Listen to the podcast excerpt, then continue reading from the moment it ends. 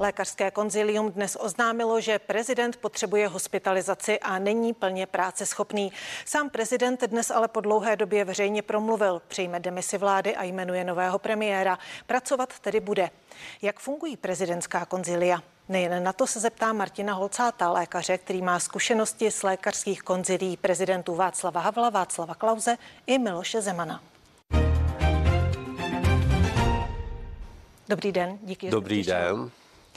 Potom, co dnes pan prezident poskytl po dlouhé době veřejný rozhovor, potom, co byl včera přesunutý na standardní lůžko z jednotky intenzivní péče, čekal jste takovýhle výrok konzilia? Je jednoznačné, že ta situace se zlepšila u pana prezidenta, jednak s tím přesunem a jednak vlastně nám to řeklo i koncilium dneska. Na to jejich vyjádření jsme čekali trošku déle, ale myslím si, že to mělo svoje opodstatnění a že je správné, že se to konečně řeklo, jak vypadá situace. Nečekal jste třeba, že řeknou přímo, že je práceschopný, nebo jak čtete vlastně to, není zcela práceschopný? Takové nejednoznačné vyjádření. No, já si myslím, že státník jeho formátu nebo vůbec prezident má řadu úloh. Jo. Některé jsou mentální a některé jsou fyzické. Myslím si, že není schopen absolvovat nějaké pochody nastoupených jednotek. Asi není schopen oslavy, účasti na oslavách, ale myslím si, že je schopen podepisovat určité věci, jmenovat třeba tu vládu a tam si myslím, že to možné je. Takže myslíte, že to je spíše o fyzických limitech, než o nějakých mentálních, to vyjádření konzilia? Já si myslím, že ze začátku samozřejmě, protože byl velmi tlumený, byly i určité limity mentální, takže třeba byl spavý, to my nevíme, to jsme vlastně úplně nevěděli, ale v současné době, protože se sám ozval, udělal nebo učinil nějaký projev, tak je vidět, že je schopen se orientovat v situaci, že je schopen podepisovat, jmenovat vládu a tam myslím, že ten problém není. Ale samozřejmě není asi schopen vstát z postele, jít jmenovat vládu fyzicky. Takže on může úřadovat vlastně třeba několik týdnů nebo několik měsíců, jak se říká, že vlastně bude ještě hospitalizován. Sama konzilium to potvrdilo, že potřebuje hospitalizaci. Může úřadovat z nemocnice? Z lůžka? A tam byla velká diskuze, jestli v době neschopnosti a neschopenek může člověk dělat. Samozřejmě nemůže, ale u pana prezidenta nebo u vysokých státních orgánů je to úplně jinak. Samozřejmě může.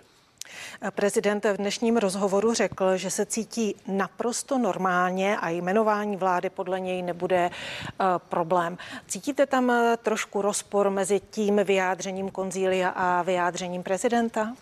Já myslím, že já ho necítím úplně.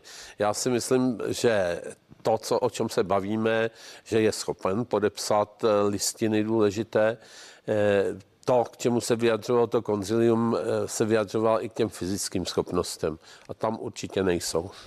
Obecně u těch prezidentských lékařských konzilií, jak to funguje, jaký vliv tam má právě to, jak řekne pacient, že se cítí? Ono to úplně tak jednoduché není. Ono je vlastně i otázkou, co může to konzilium říct, protože musíme zachovávat určitou mlčenlivost. U těch státníků je to složitější, protože si myslíme, že stát a všichni vlastně, kdo ho volili, mají právo znát. On má řadu přátel, řadu nepřátel, že jo? A i ty přátelé se potřebují dozvědět, kteří mu drží palce, co se děje, v jakém je stavu a podobně. A myslím si, že konzilium má dát jenom takový rámcový obraz, určitě nepojde do detailů, aby říkalo, jaké má hodnoty glykemie, jaké má hodnoty jiné krevních plynů a podobně. Ale myslím si, že má cenu, aby řeklo vlastně, v jakém je fyzickém i duševním stavu. Konzilium nám říká, že je duševně schopný, že je schopný podepisovat, ale není fyzicky schopný. Teoreticky, pokud by pacient nesouhlasil se závěry konzilia, co by následovalo? Následovalo by nezveřejnění? To je docela zajímavá otázka. Konzilium je tvořeno, to je náš denní chleba, konzilium, který se týká všech pacientů. Že jo? Může to dělat jeden člověk, který je přizván na konzilium, může to být celá řada lidí. A to konzilium je konzilium odborníků, kteří se vyjadřují k tomu, co tomu pacientovi je. Jo. Myslím si, že je to v jejich nejlepší možný vůli i podle jejich největších znalostí. Jo, takže je určitým způsobem absurdní, že by pacient nesouhlasil s tím výrokem toho konzilia. Nemusí souhlasit se zveřejněním. To asi ano, nebo je možné se domluvit. My jsme se vždycky domlouvali s prezidenty, nakonec i s Milošem Zemanem v roli premiéra, kdy jsem byl šéfem jeho konzilia i později jako prezidenta a vždycky jsme se domlouvali, co můžeme zveřejnit. Jak byl prezident Zeman otevřený k tomu zveřejňování informací? Já myslím nejenom prezident Zeman, ale i Havel, i Klaus, oba prezidenti byli otevření, domluvili jsme se, říkali jsme ty rámcové zprávy. Ono to bylo také o tom, my jsme se vyjadřovali o tom, jak se cítí, protože to je také důležité, takže jsme říkali, prezident se cítí dobře, spal dobře a podobně. Někdy ta koncilia, respektive tiskové zprávy byly každý den, že jo, tenkrát u Václava Havla třeba. A vyjadřovali se, i on nám říkal, co můžeme říct, co ne. Proč tedy v současné době, když s tím dříve prezident Miloš Zeman neměl problém, proč vlastně v poslední době kolem jeho poslední hospitalizace, vlastně i té předposlední, panovalo takové ticho, nebyly informace? Já si myslím, že to trošku byla škoda, protože potom vznikají různé dohady, fámy a podobně. Ale musíme si uvědomit, že ten jeho stav byl vážnější, že v určité chvíli asi nebyl zcela přivědomý, byl na jednotce intenzivní péče, ten stav byl těžší, takže proto nebyla jednoznačná vyjádření k tomu, nicméně si myslím, že určitá chyba tam byla. Chyba koho?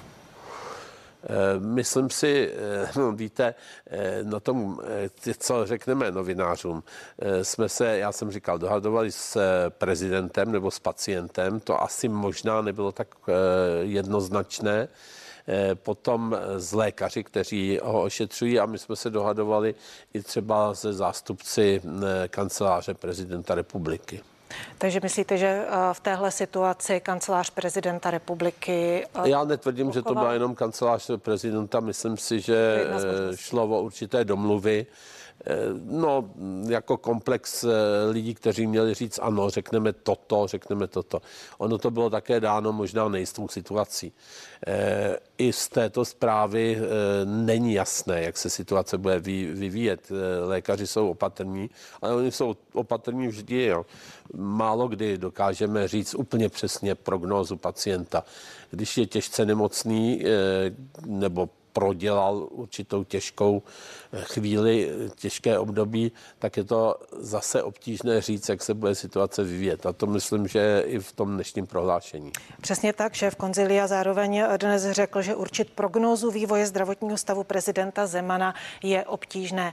Nicméně, nakolik si myslíte, že právě v tom dnešním vyjádření o tom, že není prezident plně práceschopný, je i částečně ta prognóza? No tak problém je, že já jsem znal ten jeho zdravotní stav, že viděl jsem jeho hodnoty a všechno. Teď v konziliu nejsem, takže se mohu těžko vyjadřovat k tomu, jaká bude prognóza, jak to vidí kolegové a podobně. Já si myslím, že nedá se skutečně říct, jaké budou další týdny, měsíce. Nedá se z toho konzilia to odvodit, ale myslím, že to nevědí ani ty lékaři. Jak složité je posuzování způsobilosti hlavy státu v souvislosti s tím, jaké veškeré pravomoci má? Je to vyloženě jakoby ojedinělý případ, dá se říct. je to ojedinělý, protože jediný je prezident, jo? Ale úplně tak historii to ojedinělý není. Všichni vzpomínáme na historii, nebo já si sám i osobně vzpomínám na historii kolem Ludvíka Svobody, kde to trvalo velmi dlouho, kdy on nebyl schopen vůbec vykonávat funkci prezidenta a nechtěl se vzdát toho. On nebyl příliš příčetný, pokud vím, a nebylo to vůbec jednoduché. A není to možná, že bychom našli i v dějinách u různých vládců tyto okolnosti a tyto situace. Do jaké míry se při posuzování stavu prezidenta právě musí přihlížet k tomu, jaké pravomoci má prezident, podepisuje důležité listiny? Vy se mi ptáte spíš na právní otázky věci, jo. Není nicméně jednoduché jako pro doktora to říct. Jako víte, ono je vůbec když to vemu, tak posudková činnost jako taková u každého pacienta je velmi složitá, není vůbec jednoduchá. A my víme, že jsou různé stížnosti na hodnocení a podobně. Tady tam hodnotíme, jestli je schopen vykonávat to, či ono povolání, kdežto tady je to nejvyšší povolání ve státě, že jo, reprezentace státu. Asi není schopen v současné době třeba reprezentovat stát. To nemůže nikam jet na nějaký summit a reprezentovat. Mým dnešním hostem je náměstek ředitele Fakultní nemocnice Motol a někdejší ministr zdravotnictví Martin Holcát.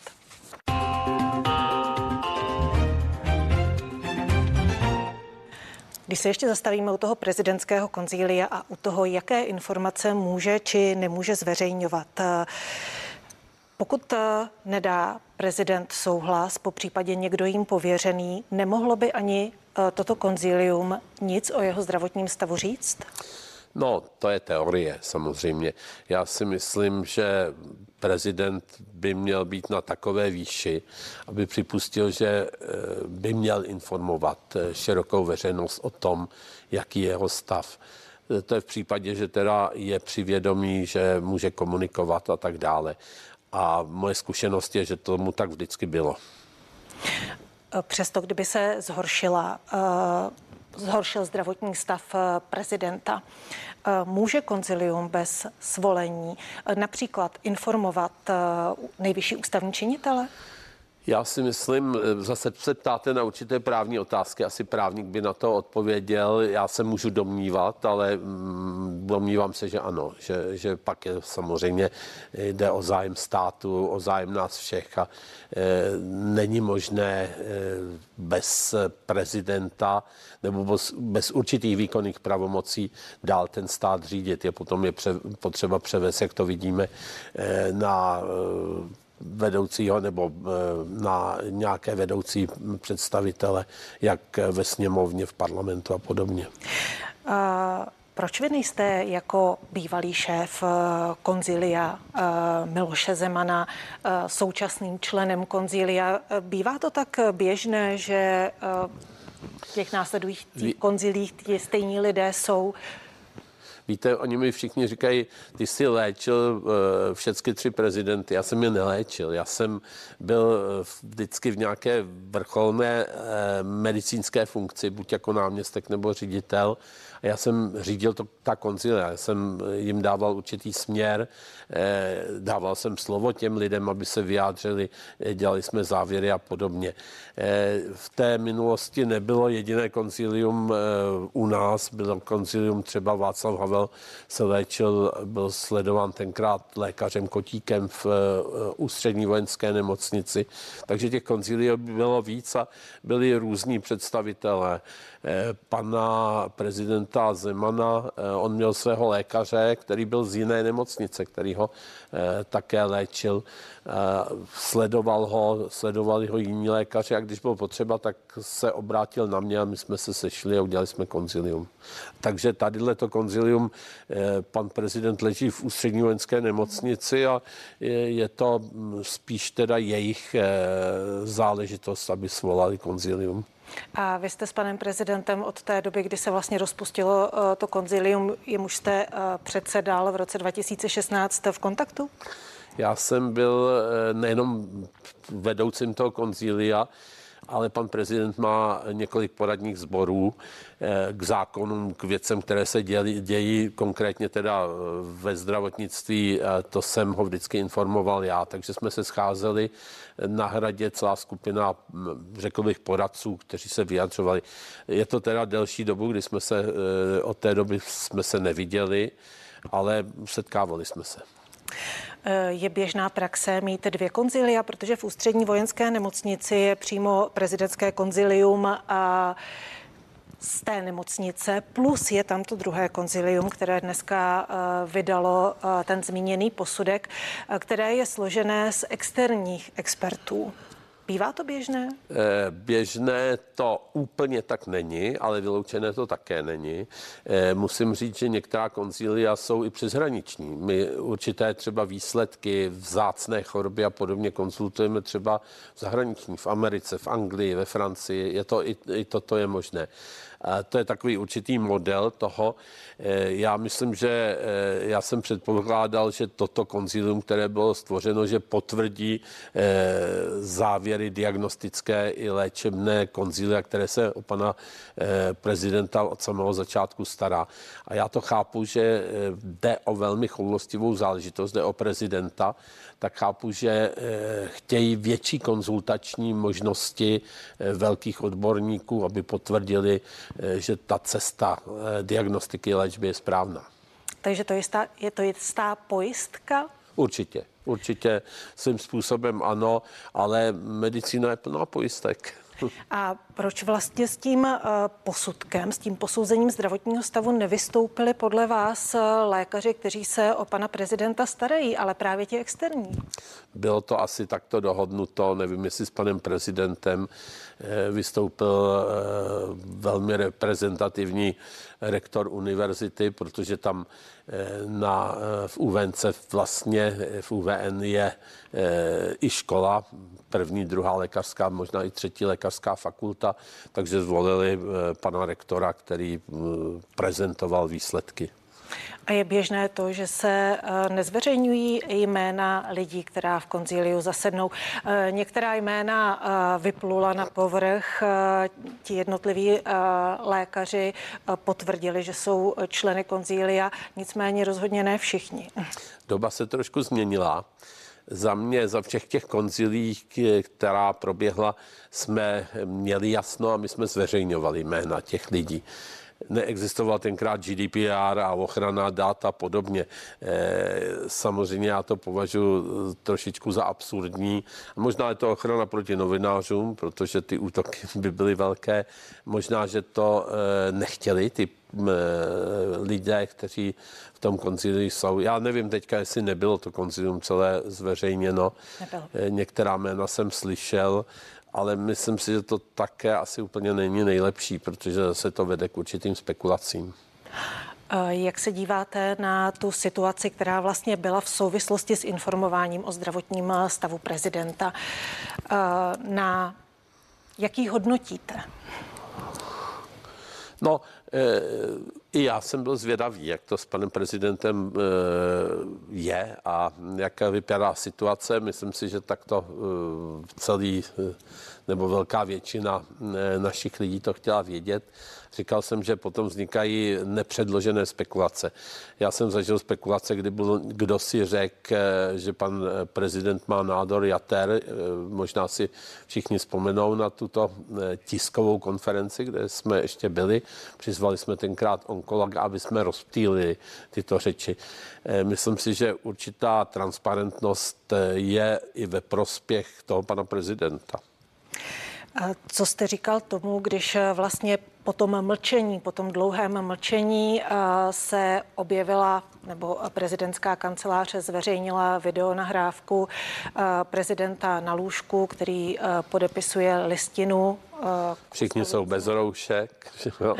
Přesně tak, i jsou bez roušek. Nicméně to, že vlastně celou dobu se mlčelo a pak se ukáže takový videozáznam. Překvapilo vás to, nebo bylo to podle vás vhodné? Odpověděl jsem vám povzdechem. Já si myslím, že to mohlo být podáno trošku jinak. Určitě. To znamená, jak nezveřejňovat? mohlo to být dáno hned, jestliže se rozhodli, že to určitým způsobem zveřejní. Nemůže říkat představitel, který čeká na podpis, že to o tom nevěděl, že ho filmovali. To asi také není vhodné. Jestli chtěli toto prezentovat, měli říct ano, natočíme tuto zvláštní okolnost, nic na tom není a mohli to zveřejnit hned potom. Nebyly by diskuze, jestli pan prezident to podepsal nebo nepodepsal, kdo to podepsal a podobně. Bylo to zbytečné a myslím si, že to mohlo být uděláno oficiálně. Říká můj dnešní host, kterým byl náměstek ředitele Fakultní nemocnice Motol a někdejší ministr zdravotnictví Martin Holcát. Díky za váš čas. Také děkuji, nashledanou. A vás ještě pozvu k pořadu Divoká karta. Užijte si hezký zbytek dne ve společnosti CNN Prima News.